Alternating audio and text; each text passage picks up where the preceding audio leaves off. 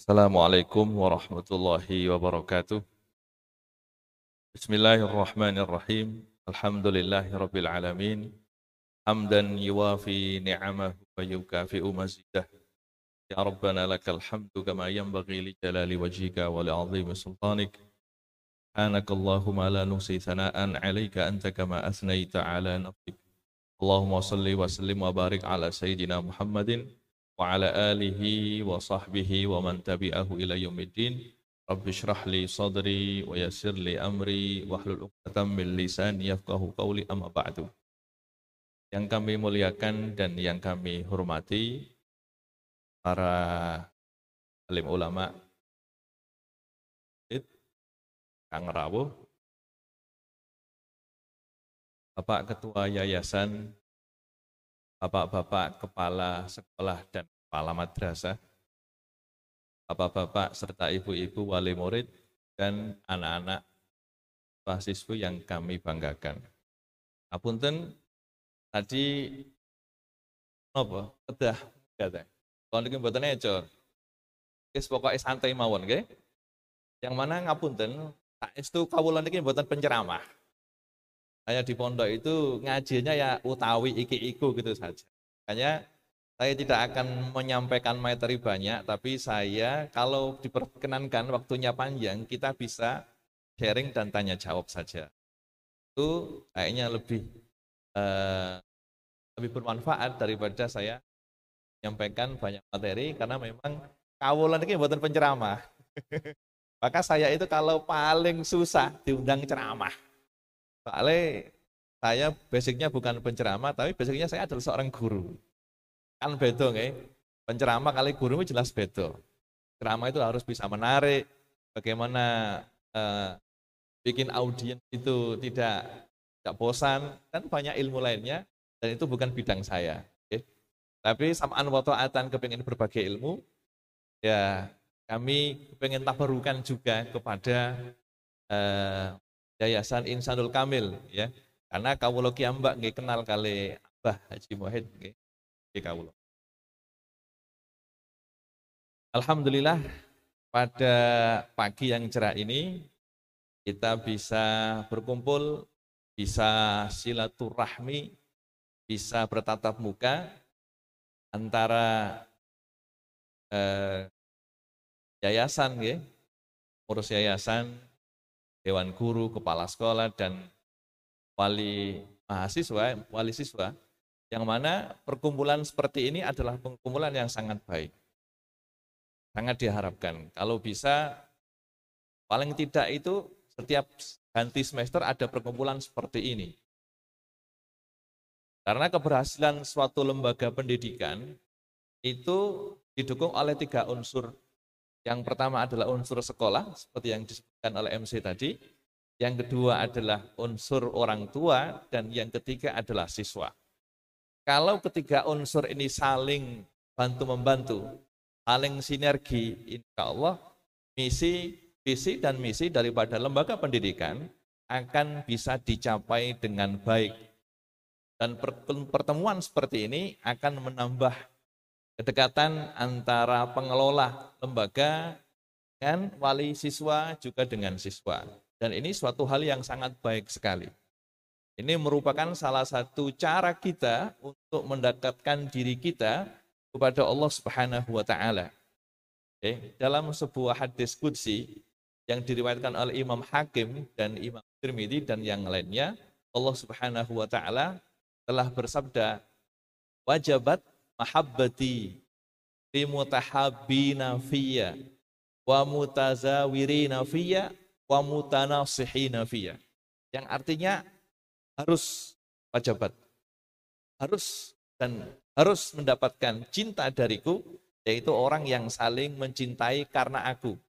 Otomatis kalau kita sering ketemu begini antara pihak madrasah, pengelola yayasan, juga wali murid dan murid akan menambah rasa mahabbah. Yang kedua, orang yang berhak untuk mendapatkan cinta Allah adalah orang yang saling ziarah. Yang saling ziarah. Yang ketiga adalah orang yang saling menasehati. Otomatis ketika kita duduk bersama seperti ini, kita saling menasehati. Kita memberikan masukan kepada pihak lembaga, bagaimana lembaga nantinya bisa lebih maju. Ada koreksi dari kita bersama. Karena bagaimanapun lembaga ini adalah milik kita bersama. Yang mana harus kita dukung bagaimana caranya lembaga ini nantinya bisa lebih maju dan lebih membawa kemanfaatan kepada umat. Oke.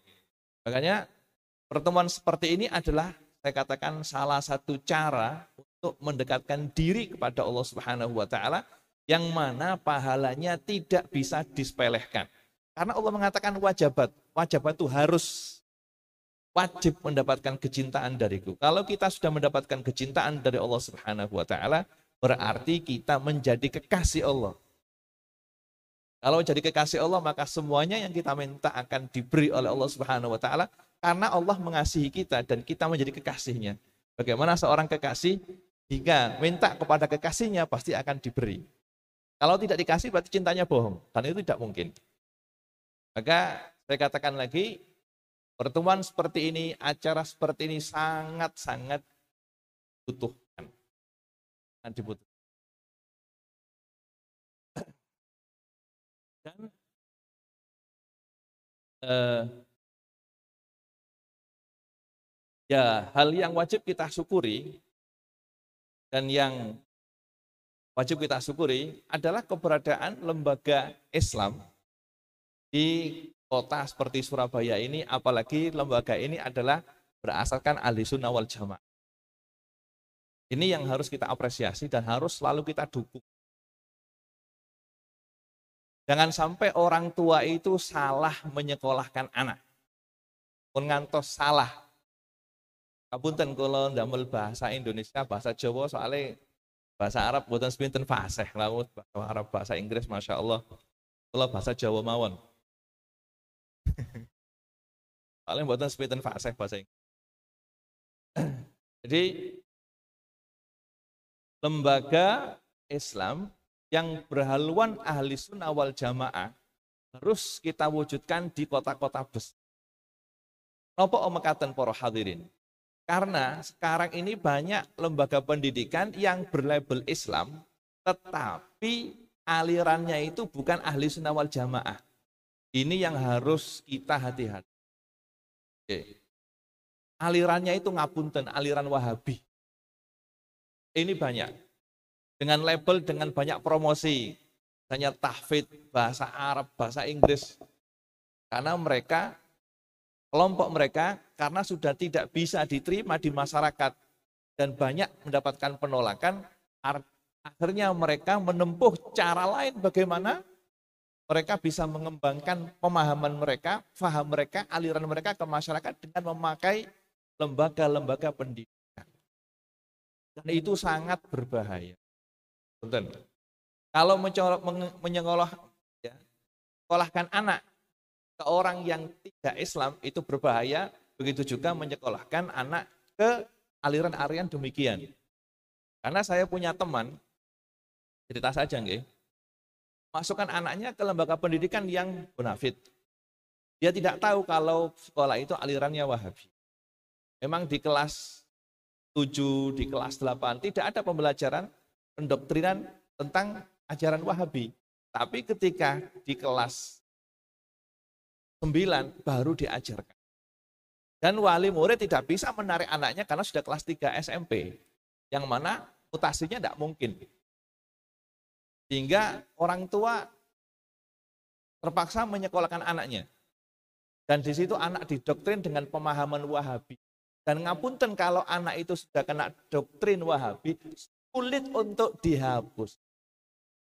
Oke, karena saya punya pengalaman sendiri, anak saya saya masukkan ke sebuah madrasah, namanya Madrasah An-Najah.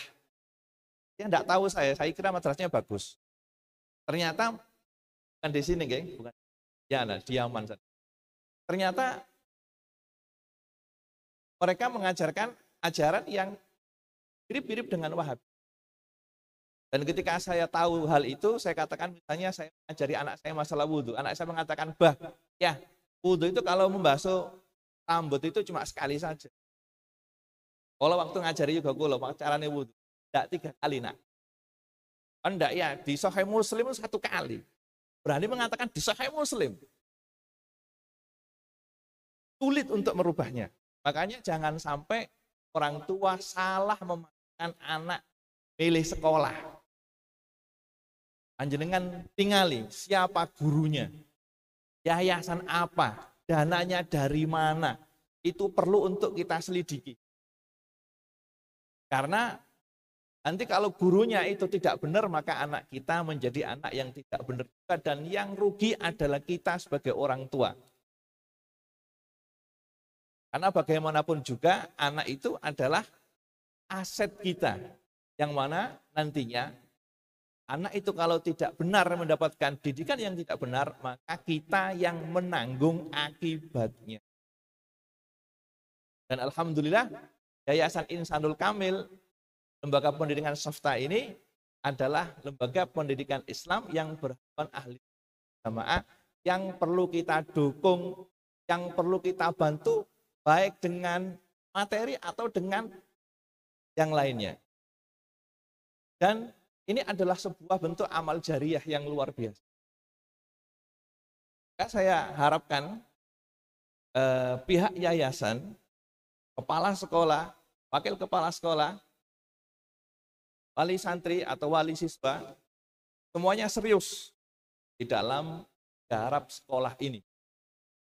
Serius. Karena keseriusan dalam melakukan apa pun itu adalah merupakan anjuran daripada anjuran Rasulullah Shallallahu Alaihi Wasallam.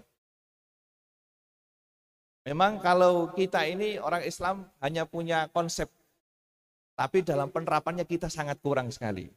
Ajaran Islam itu menuntut kita untuk jika melakukan hal apa pun harus kita lakukan dengan baik mungkin. Nabi Shallallahu Alaihi Wasallam dalam sebuah hadis yang diriwayatkan oleh Imam At-Tabrani dan yang lainnya dari Sayyidina Aisyah telah bersabda, Inna Allah Innallaha yuhibbu idza amila ahadukum amalan ayyutqina. Yang artinya Allah Subhanahu wa taala itu cinta dan senang jika ada salah satu dari kamu mengerjakan suatu pekerjaan hendaklah dilakukan dengan sebaik mungkin. Ayut. Maka pengurus yayasan, kepala sekolah, wakil kepala sekolah, dewan guru harus memberikan apa yang terbaik yang mereka punya untuk kemajuan sekolah. Dan itu adalah anjuran Islam.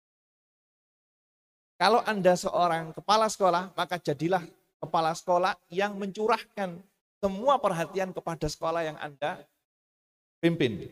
Jika Anda seorang guru, maka jadilah Anda guru yang profesional. Jika Anda seorang murid, maka jadilah murid yang sungguh-sungguh. Jika Anda sebagai orang tua, maka jadilah orang tua yang sungguh.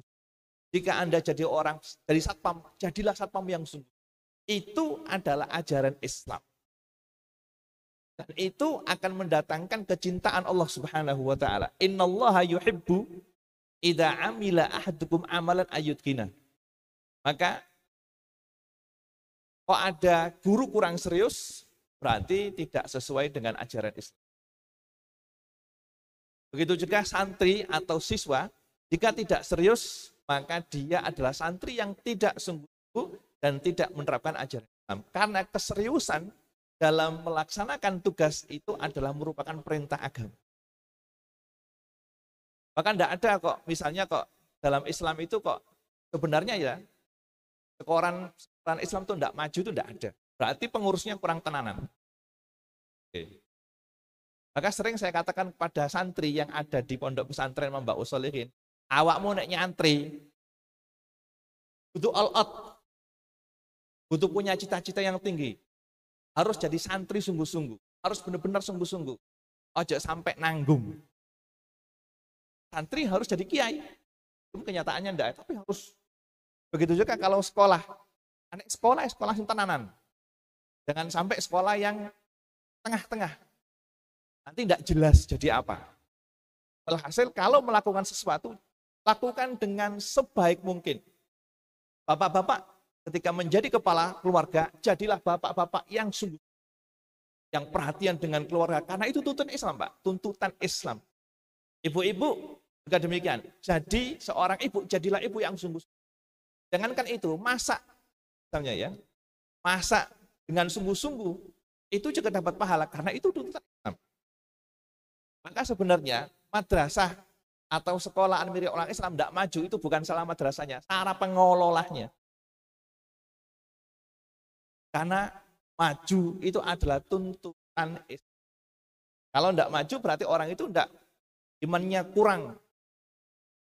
Karena orang Islam itu jika melakukan hal apa pun itu hanya untuk Allah Subhanahu wa taala.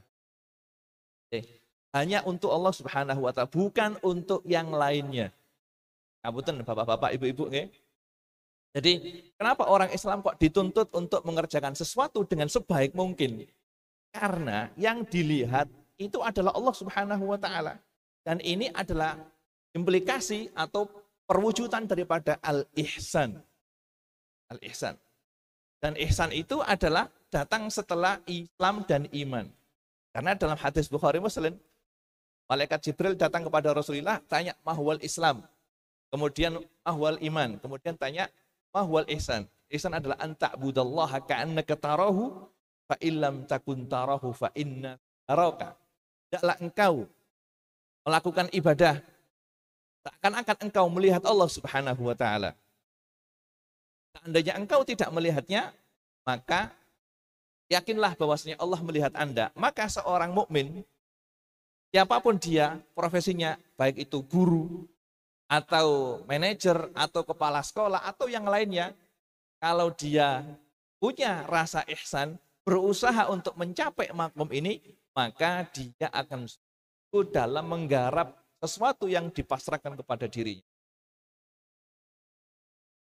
Karena yang dilihat adalah Allah Subhanahu wa taala. Dan ini sulit para hadirin ya, Jadi ingat bahwasanya madrasah ini adalah kewajiban kita bersama untuk mengembangkannya. Dan kita curahkan semua kemampuan untuk madrasah ini lebih maju. Dan itu tidak di sini saja, setiap madrasah yang dimiliki orang Islam harus demikian. Dan itu harus seimbang antara dunia dan akhirat. Seimbang. Jadi eh,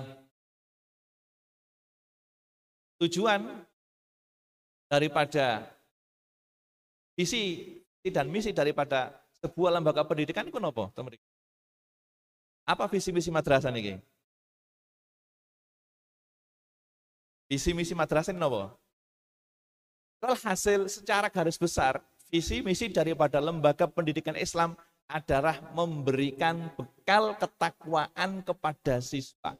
Memberikan bekal untuk menghadapi dunia dan akhirat. Itu visi. Secara umum seperti itu. Kalau tidak gitu maka sekolah itu salah. Mengapa saya katakan demikian? Karena Allah Subhanahu wa taala telah berfirman dalam Al-Qur'an, "Wa tazawwadu fa inna khairaz zadi taqwa." Wattakuni ya ulil albab dan berbekallah karena sesungguhnya sebaik-baiknya bekal adalah ketakwaan dan bertakwalah kepada wahai orang-orang yang berakal. Akal. Jadi kita punya anaknya siswa. Mau kita kemenangkan siswa kita. Apa yang harus kita lakukan untuk siswa kita? Yang kita berikan kepada siswa kita adalah memberikan mereka bekal untuk kehidupan dunia dan bekal untuk kehidupan akhirat. Harus seimbang. Okay. Kalau tidak seimbang, maka tidak akan mendapatkan yang namanya kesuksesan. Makanya Imam Sya'rawi dalam tafsirnya mengatakan bahwasanya fatazawwadu fa inna zadi taqwa. Takwa ini adalah bekal, sebaik-baik bekal adalah takwa. Bekal untuk hidup di dunia dan bekal untuk hidup di akhir. Kenapa kok banyak mufasir yang mengatakan bekal untuk akhirat.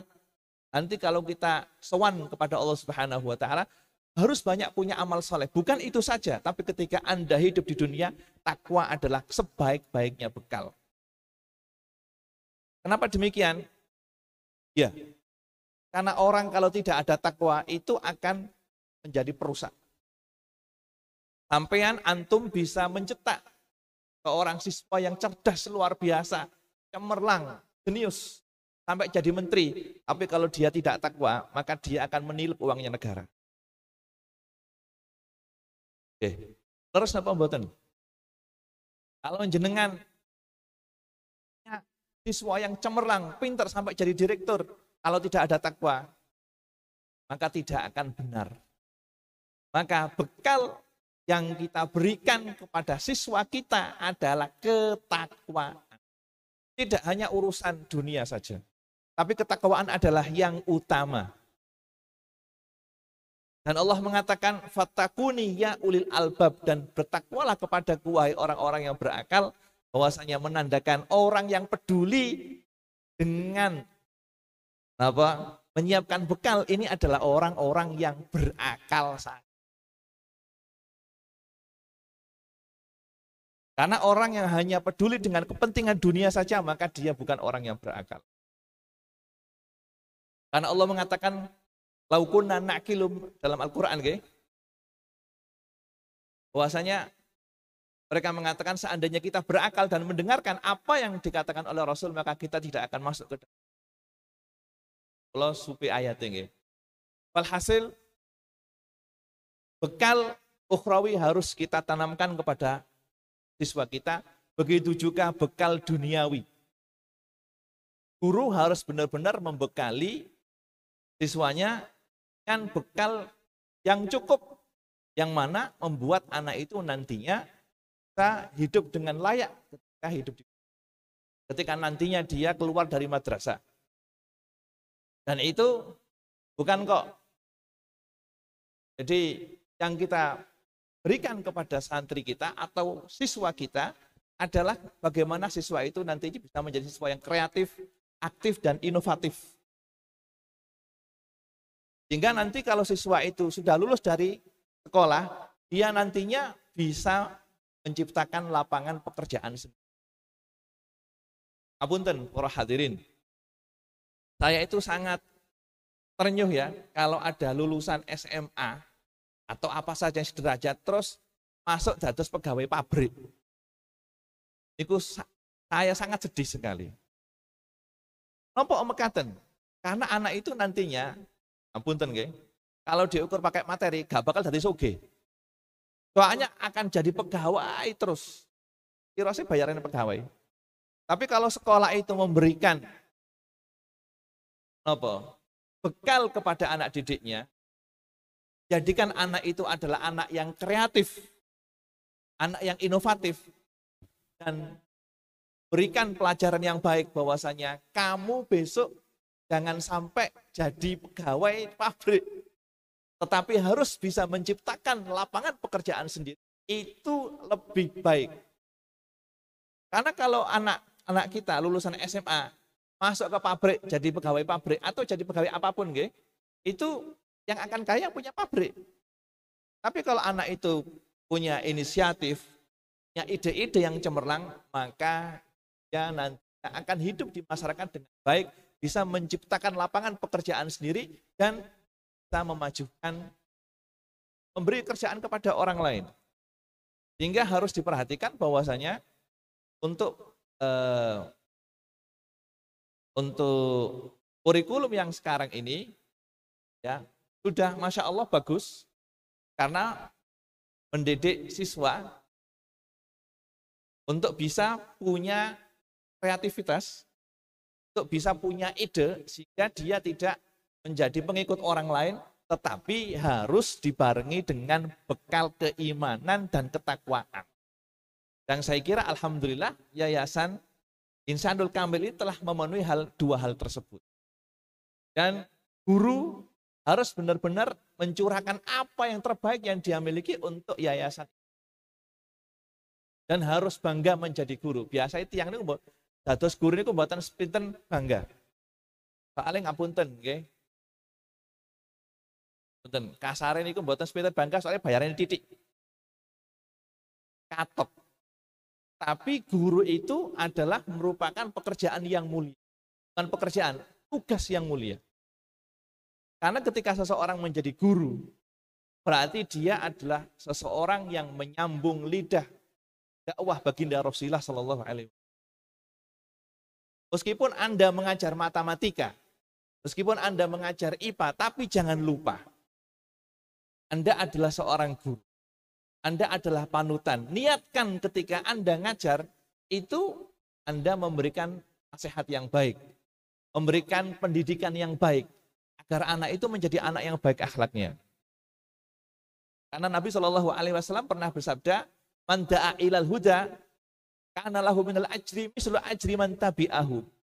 Barang siapa yang menunjukkan kepada kebaikan, maka dia akan mendapatkan pahala ketika kebaikan itu dilakukan oleh orang yang telah dia ajar. Sehingga guru itu adalah tugas yang mulia karena dia penyambung dakwah Rasulullah Shallallahu Alaihi Wasallam, maka jangan minder jadi guru dan bangga panjenengan jadi guru. Karena guru adalah penyambung lidah dakwah Rasulullah Shallallahu Alaihi Wasallam dan jika anda menjadi guru dan memberi nasihat kepada murid, maka anda berarti punya tabungan akhirat yang mana tabungan ini tidak akan habis nanti. Karena Nabi Shallallahu Alaihi Wasallam telah bersabda seperti dalam riwayat Trimidi, idamata ibnu Adam ingkotoa amaluhu illa min selasin sodakotin jariyatin au ilmin yuntafa'ubi. Jika seseorang itu meninggal, maka segala amalnya akan terputus. Ya jelas, maksud ampun mati kok. Kalau dia sudah meninggal, dia tidak bisa melakukan sholat, dia tidak bisa melakukan sedekah, maka amalnya terputus. Kecuali tiga orang. Yang pertama adalah orang yang melakukan sedekah jariah. Atau wakaf, atau bantu sekolahan, ya, ikut partisipasi membangun sekolah. Hingga ketika sekolah itu masih ada, masih dipakai untuk belajar, Anda meskipun sudah mati, sudah meninggal, tetap mendapatkan kucuran daripada pahala yang telah Anda berikan. Kedua adalah ilmu yang bermanfaat. Ilmu yang bermanfaat tadi, meskipun panjenengan mengajarkan matematika, cakwi jangan lupa, sampean guru.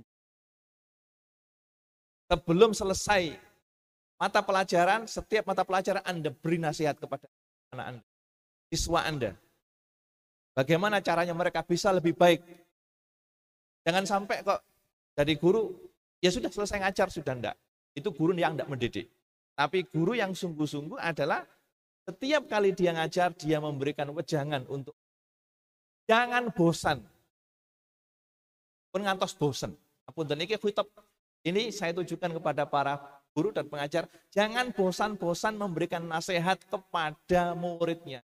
Ini pesannya Chef Romo Kiai Haji Zarkashi, Inten Romo Zarkashi ini, dia adalah pendiri pondok pesantren Gontor mengatakan janganlah seorang guru itu bosan untuk memberikan nasihat kepada murid.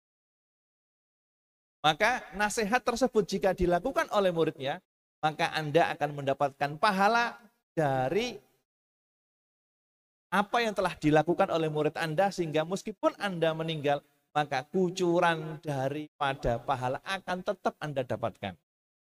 Jadi guru itu harus bangga. Bahkan guru kami, Al-Habib Hasan bin Ahmad Baharun mengatakan, Guru itu termasuk dai. Karena masuk dalam kategori firman Allah, "Waman ahsanu kaulan mimman da'a. Siapa yang lebih baik ucapannya dari orang-orang yang dakwah kepada Allah di dalamnya masuk adalah guru. Maka guru itu kok bukan guru agama saja, tapi guru umum juga demi. Kemudian Bapak-bapak hadirin rahimakumullah. Anak. Okay. Anak ini adalah sesuatu yang paling berharga yang kita miliki. Yang bisa memberikan kemanfaatan pada kita. Itu kalau Bapak Ibu benar dalam mendidiknya. Jadi benar, anak itu akan bisa menjadikan kemanfaatan untuk orang tuanya dan bisa menjadikan kemadorotan.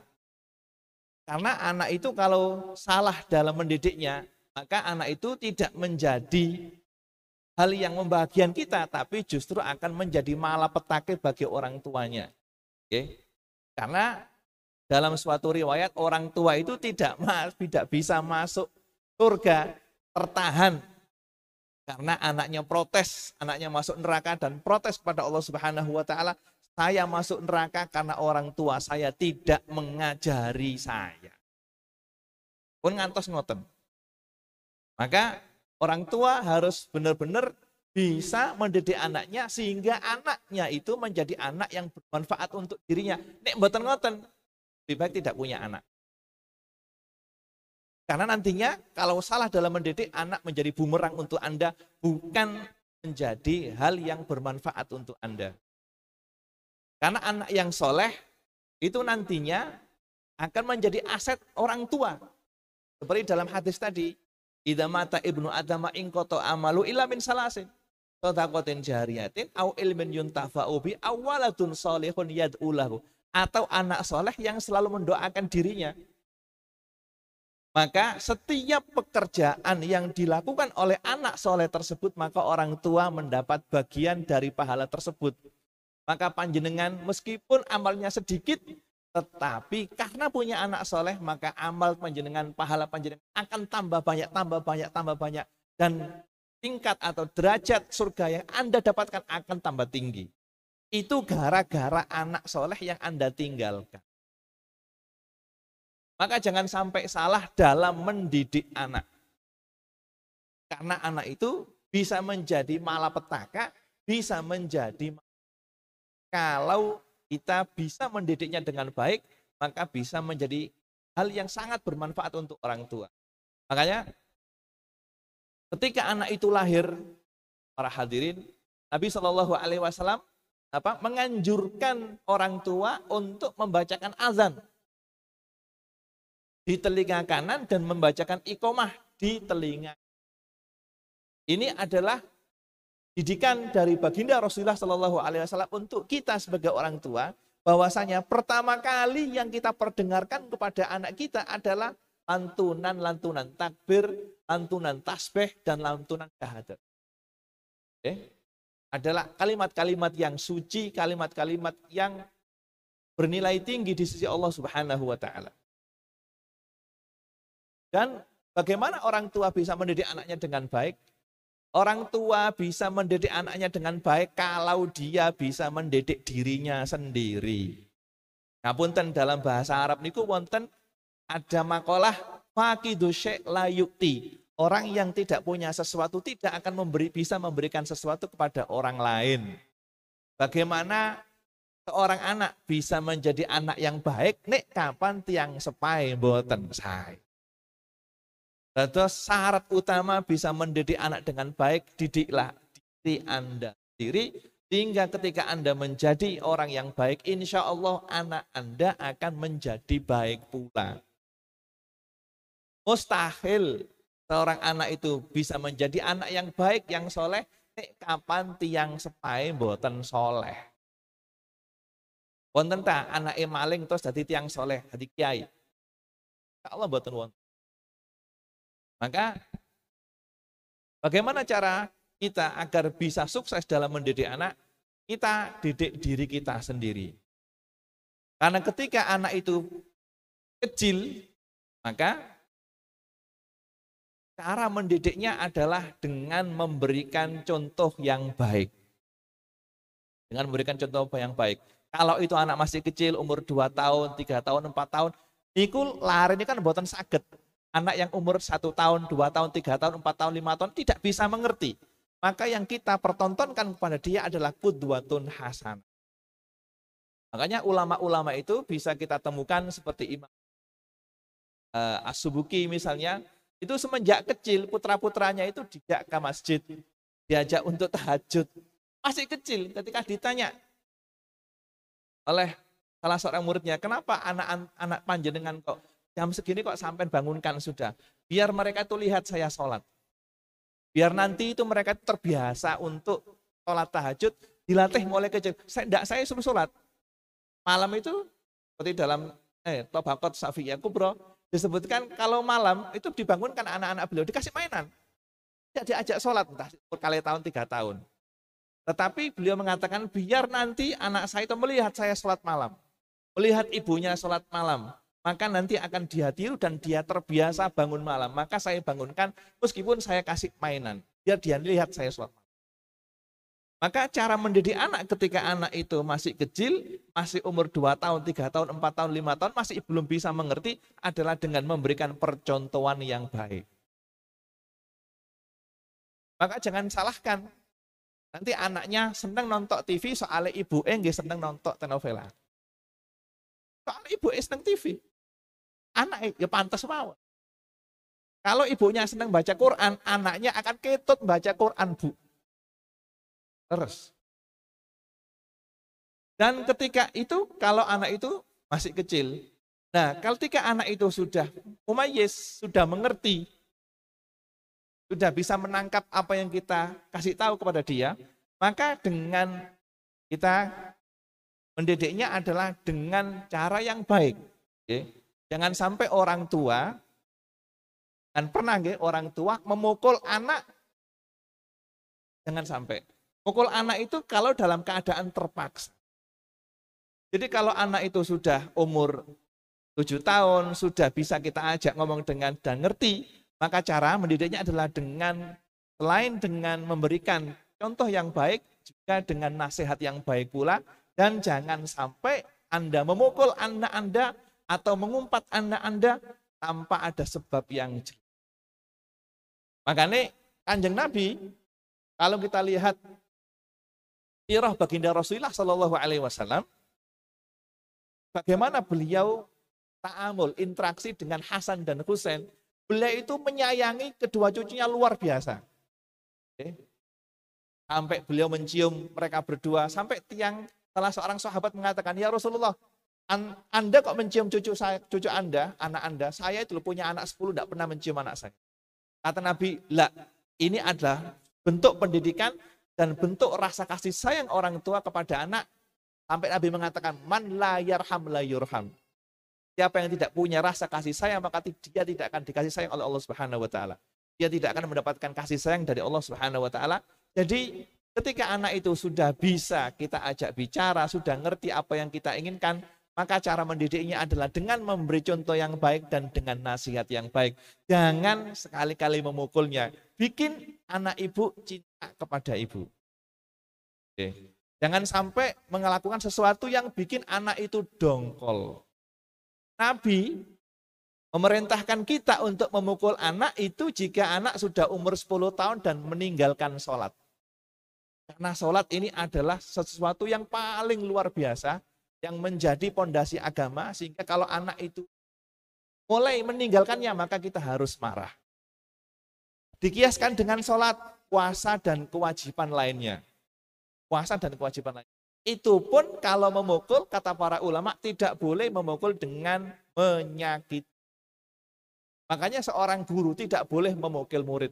Apalagi sekarang di, dilindungi oleh HAM. Tetapi kalau anak itu apa? Meninggalkan sholat, maka boleh dipukul. Itu pun pukulan sayang, bukan pukulan menyakiti. Jadi untuk zaman sekarang ini, kata para ulama, tidak layak dan tidak ada cara yang gampang dan baik untuk mendidik anak kecuali dengan mendidiknya dengan rasa kasih sayang dan lembut. Jadi dawannya Habib Ahmad bin Hasan Al-Attas beliau mengatakan, la yasluhu fi tarbiyatil awlad fi hadha zaman illa al-lutfu wal hanan. Dan ini satu seratus tahun yang lalu beliau mengatakan demikian, apalagi untuk zaman sekarang. Jangan sampai anak itu taat kepada kita karena terpaksa, karena takut kepada kita, karena orang tuanya sangat kereng. Makanya saya tidak setuju kalau anak yang kecil, masih kecil itu dimondokkan kalau buatan setuju. Soalnya anak itu kalau kecil dimondokkan, anak itu kurang mendapatkan kasih sayang dari orang tua. Dan itu sangat berbahaya kalau menurut pribadi saya sendiri. Jadi bikin anak itu menyenangi Anda. Itu bukan berarti memanjakan, gak? bukan berarti memanjakan. Tapi bikin anak itu cinta kepada Anda. Anda punya perhatian terhadap dia dan dia perhatian terhadap Anda. Anda tidak usah marah. Dengan mendel mawon, Anda diam saja, tidak menyapa dia, dia akan introspeksi. Maka untuk zaman sekarang ini, cara mendidik anak adalah dengan lembut, dan dengan kasih sayang. Hingga anak taat kepada kita bukan karena terpaksa, tapi karena sayang kepada kita. Hingga kalau kita kalau menyuruh anak, itu anak langsung dengan ikhlas melaksanakan apa yang kita perintahkan, bukan karena terpaksa. Karena kalau karena terpaksa, itu pasti dongkol. Pasti dongkol dia. Capek misalnya, pasti dongkol. Dan itu tidak baik untuk apa? Untuk pribadian seorang anak. Maka Rasulullah Shallallahu Alaihi Wasallam di dalam mendidik anaknya itu tidak pernah memukul. Dan beliau ketika memberikan nasihat, melihat sesuatu yang tidak baik langsung memberikan nasihat. Seperti ketika Rasulullah Shallallahu Alaihi Wasallam melihat anak sambung beliau yaitu Umar bin Abi Salamah karena beliau menikah dengan Ummul Mukminin Salamah dan Ummu Salamah punya anak dua, yaitu Umar sama Zainab. Dan ketika si Umar anak kecil, anak diri beliau ini makan bersama dengan beliau dan makan tangannya itu ke sini, ke sini. Maka beliau mengatakan, "Ya walad, kul biyaminik amillah," kata beliau. Wakul biyaminik wakul mimayalik. Wahai anakku, makanlah dengan membaca bismillah dan dengan tangan kanan dan makanlah apa yang ada di depan kamu.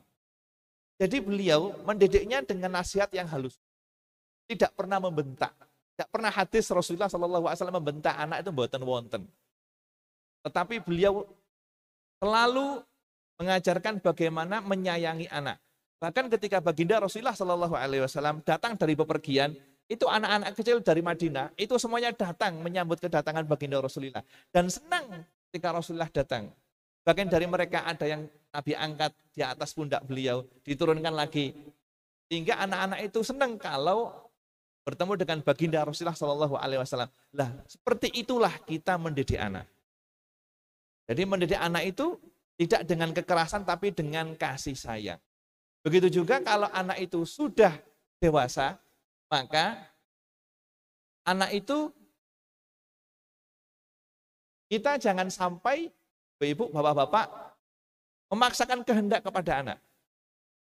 Biarkan anak itu mengembangkan kreativitas mereka sendiri. Jangan sampai mendekati anak.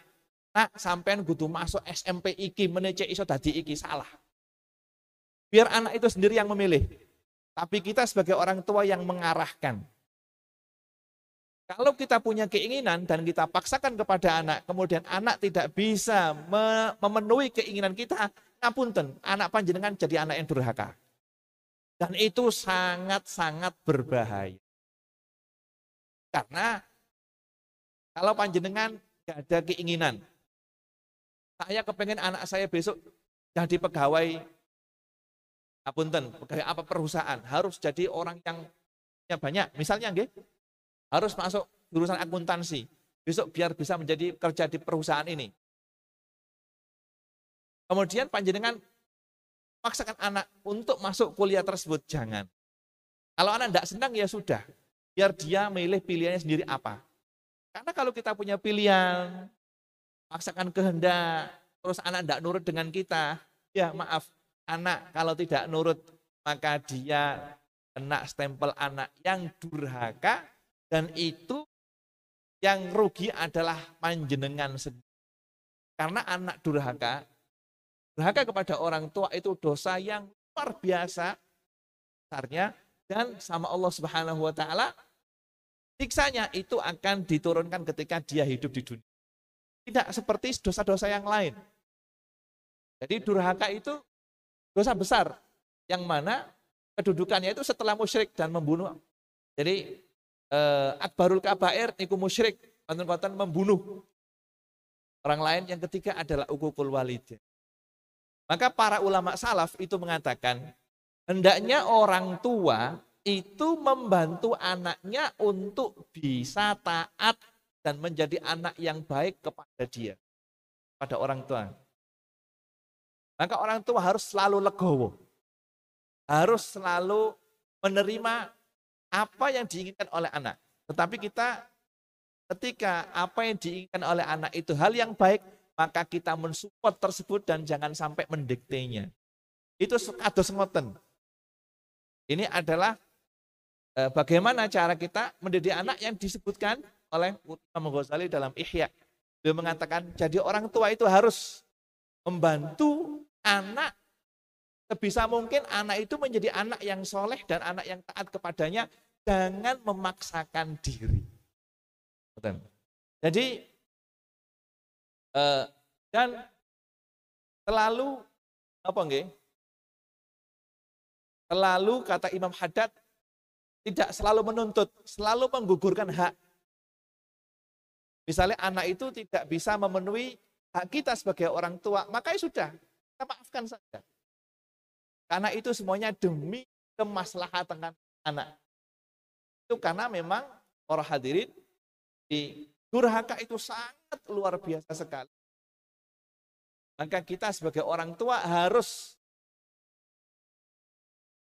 legowo, harus menggampangkan apa oleh anak, lagi kita bisa membantunya, maka bantu dengan semua tenaga. Itu yang disebutkan oleh para ulama. Ketika anak itu besar, maka kita tidak banyak tuntutan kepada dia. Ini yang bisa saya sampaikan dan mungkin setelah ini bisa apa forum pertanyaan. Saya persilakan ke